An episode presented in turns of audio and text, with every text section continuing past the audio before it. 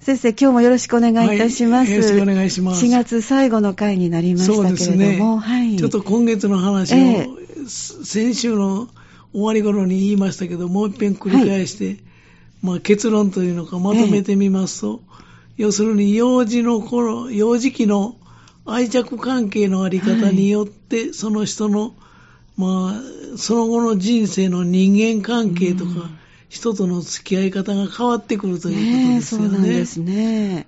そうなりますと、世の中には、そのタイプによっては、人と共に過ごすことが得意でない人もいるということ。んはい。でそうなりますと、一人で過ごす方が向いてる人もいるということですから、世の中すべての人が、その従来の結婚というのかな、ええそういう結婚に向いているわけではないということも言えますよね。うんで、このことが家族の多様化を生んできた。はい。で、家族の個人化をも生んできた。はいまあそういうことが言えると思うんです。うんで、結婚は義務ではありませんけれども、うんまあ要するに、個人の尊厳と男女の本質的平等を追求していきますと、荒川さんも言っているように、家庭は大事だと思って良き父、良き母的な人は、日本人の40%がいますけれども、従来のよ家族は消滅してしまうことはないだろうと。うん。ただし、その10人が10人とも従来の結婚に向いているというのが、まあ前は、従来は結婚することが一つの生活の手段であって、そうね。そうすることさえないと生きていけない時代があったんですけど、はい今は非常に世の中便利になって、うん繰り返しになりますけども、個人の尊厳とはい男女の本質的平等ということを実現されますと、はい。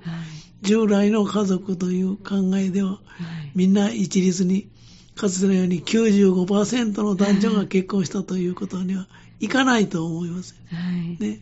だからフランスのように、あの、じ事実婚を認めたり、はいあるいははい婚外の子供たちあもはい。同じようにうん国として認めていくというやり方をしないと。うん岸田内閣で今一生懸命はい子育て、ねえ。少子化対策、はい異次元の少子化対策をしてますけど、それははい従来の家族のあり方に対しては有効な方法かもしれませんけど、はい。その、あの、やり方では限定的ですようんね。すべての人に通じるような、ええあの、支援というのかな、はい施策ではないということがうん言えると思いますね。そうですね。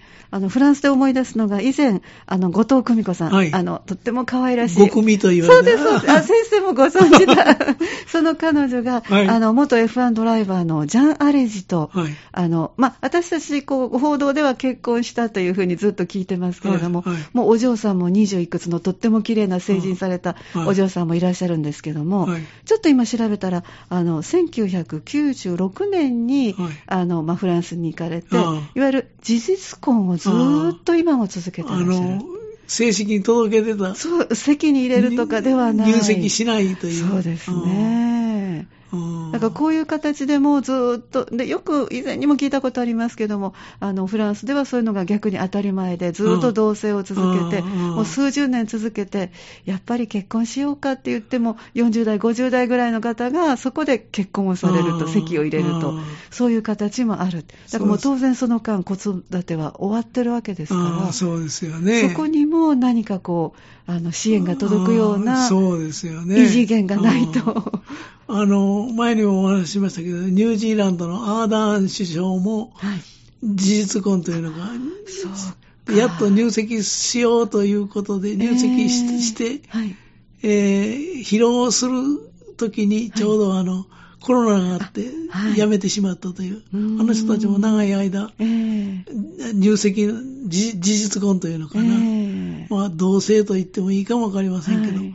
それも結婚と、正式の結婚と同じような扱いをニュージーランドもしてきたということですよね。うーん。で、あの、その夫に当たる人が、はい。なんていうのか、主婦、あ、はい。夫夫婦は主なの夫と書く、はい、主婦、はい。主婦として子供を育てて、ええアーダーンさんは政治活動ができたと。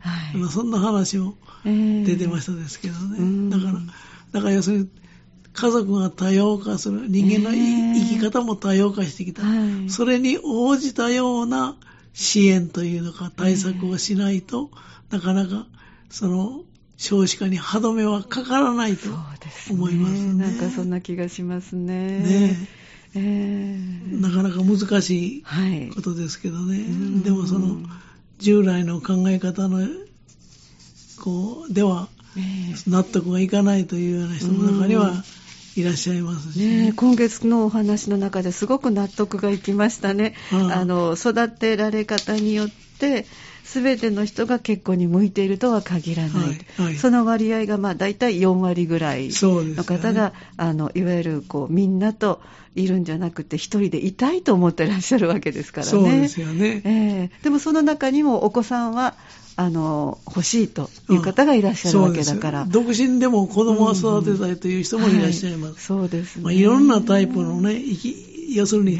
多様な生き方をええ認めて、はいそれの支援というのか、うん。補助を考えないと、ええ。なかなかその子育て、子育てな少子化をはい。歯止めをかけるということはええ。難しいといううことにね。なると思うんですよ。うん。あの私の世代でもなかなかそのあの独身で子育てってあの結びつかないんですけども今の若い人は割とそういう話はよくされますよね。そうですええね。30代ぐらいででも20代でも。そうですよね。えで、従来の結婚のそのメリットというのは、え だんだん世の中が便利になってきたしそうですね。一番端的なのは、私も先週お話ししましたように、その専業主婦になってくれるわけではないので、はい男性にとっては結婚のメリットがそんなにないという、これもその通りですよね。なんかでもそれ聞くと、やっぱりじゃあ女性は家政婦さんだったのって、うんなんかちょっとがっかりもしますけどね。そうですよね。だからね。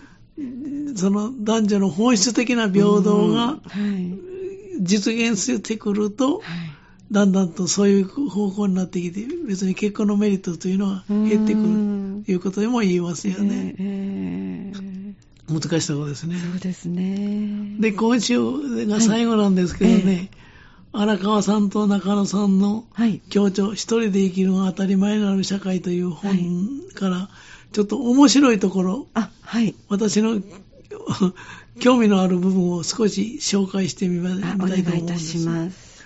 荒川さんの調査によりますとね、はい。結婚生活に求めるものは、ええ要するに今までの話ですと、愛かお金かあ、はい。という、その二二者択一ではい。聞いているいるんですよね。はい。で、そこの中で面白い話がいっぱい出てくるんですけどね、まずその、ソロ男とソロ女、女と男で、ね、本当は男性、ソロ女性という言い方をしないと、男、女という言い方はちょっと問題を言う人も中にはいらっしゃいますけど、ソロ男性とソロ女性と、はいそれから既婚の男女と比較してみますとね、えその違いが面白いんですわあ。、そうですか。はい。例えばね、一人でいるときと誰かと一緒にいるときとでは、どちらが充実するかの問いに対してね、はい。既婚の男女の場合は、はい。誰かと一緒にいるときと答えた人が6割。だから結婚してるんです。あ、まあそうですね。って言えるんですよね。はい。ところがね、一人でいるときはよ2割、要するに6対2なんです。はい。一人でいるときと誰かと一緒にいるときとどちらが充実するかという、はい。既婚の男女の場合は、はい。誰かと一緒にいる時の方が6割、はい。あの、充実する。一人の方が充実するという時が2割しかいないんです。うんところが、ソロの男女の場合は全く逆になるんです。一、人でいる時の。充実するというのは6割。あだからソロでいるということも言える。はい。で、誰かと一緒にいる時に充実するというのは2割しかいない。はい。だから、一人でど独身でいるということも言えると思うんですよね。ね。つまり、一人が好きだからソロなんですようねん。そういう結結果も出てきている。そうですね。しかもその、ソロの男性よりソロの女性の方がええ。一人でいる時のが好きという率が高いんです。ああ、そうですか。これも面白いですね。ねむしろ逆のような気がしまえ。すけどね。ねソロの結婚していない女性というのはね、結婚していない男性よりも、も一人でいる時の方がいい落ち着くという人が多い。とということですよね。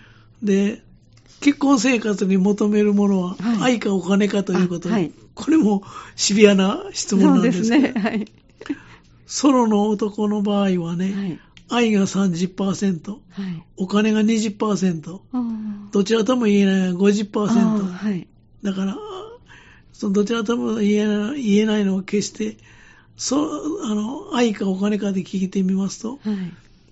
愛だと、ソロの男は愛だという人が30%、はいお金だという人が20%で、はい。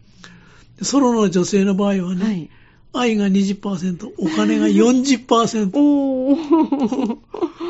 お金の方がいい。えー。だから、前にも言いました言いましたように、はい。結婚の話が出たら、相手の年収がいくらかということを非常に気にする。そうなんですね。だから、あの、荒川さんは、うん身も蓋もない言い方をすると、愛情よりもお金だと。はい。特に女性はと、そういう結論をここからうん引き出したかもしれませんですね。ね。はい。で、既婚男女で聞いてみますとね、え既婚男女の場合、既婚の男性ではねえ、はい。愛が25%、はい。お金が25%、ちはいょうど五分五分ですね。はい、そうですね。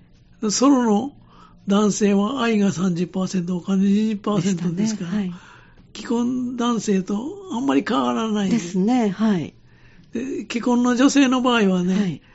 愛が30%で、はいお金が20%。あやっぱり愛にちょっと重きを置いてる。はいで、繰り返しますけど、ソロの女性の場合は、愛は20%で、お金が40%、はいバイト半分えそうのです違いが、ねね。あるんですよね。えつまり、ソロの女性というのは、既婚者の女性よりもうん圧倒的に愛よりお金はい。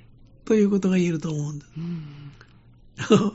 それからソロ、ソロの男女を比べた場合は、ソロの男性よりもソロの女性の方が愛よりお金を選択する率が高い。そうですねで。これを見ますと、えあの、荒川さんはね、ソロの女性は徹底的に愛よりお金だ。これも面白い話ですね。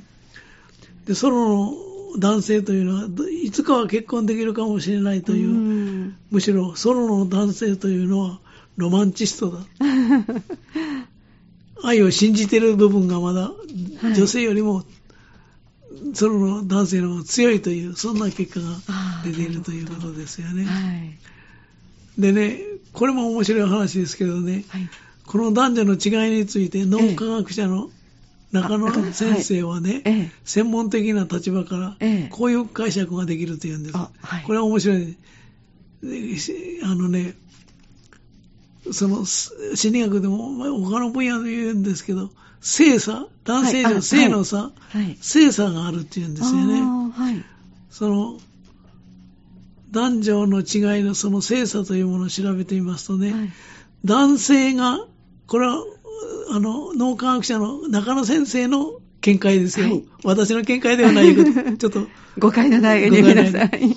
男性が女性を選ぶときの選び方と、ええ女性が男性を選ぶときの選び方は、脳の働く場所が違うっていう。そうなんですか。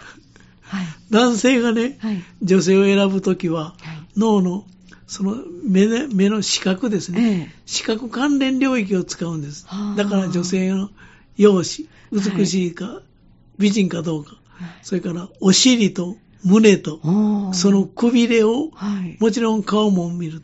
これも重視するうん。はい。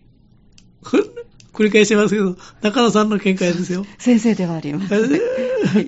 でね、一方、女性が男性を見るときはね、はい。脳のどこが活性化するかと言いますとね、はい。全体上皮質と言いましてね、ええ。脳の前頭葉の一部だそうです。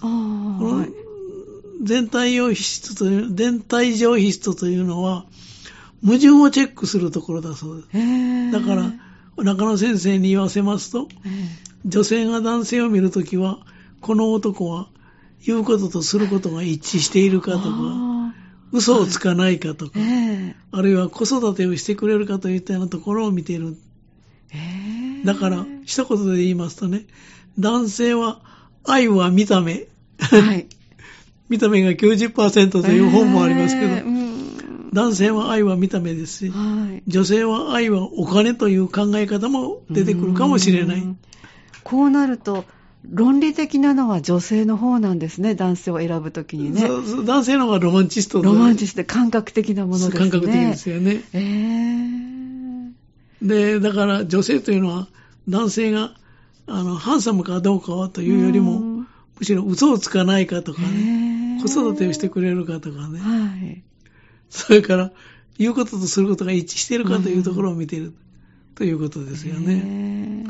面白い話ですよね。そうですね、興味深いですね。はいもうそんなことで ええ今月の話は終わりたいと思い,、はい思います。ありがとうございます。今月はあの最初の回から、えっと荒川和久さんと中野信子先生の共著の一人で生きるのが当たり前の社会。はい。えこの本に沿っていろいろと先生の見解も教えていただきました。どうもありがとうございました。ありがとうございましたまた来月もよろしくお願いいたします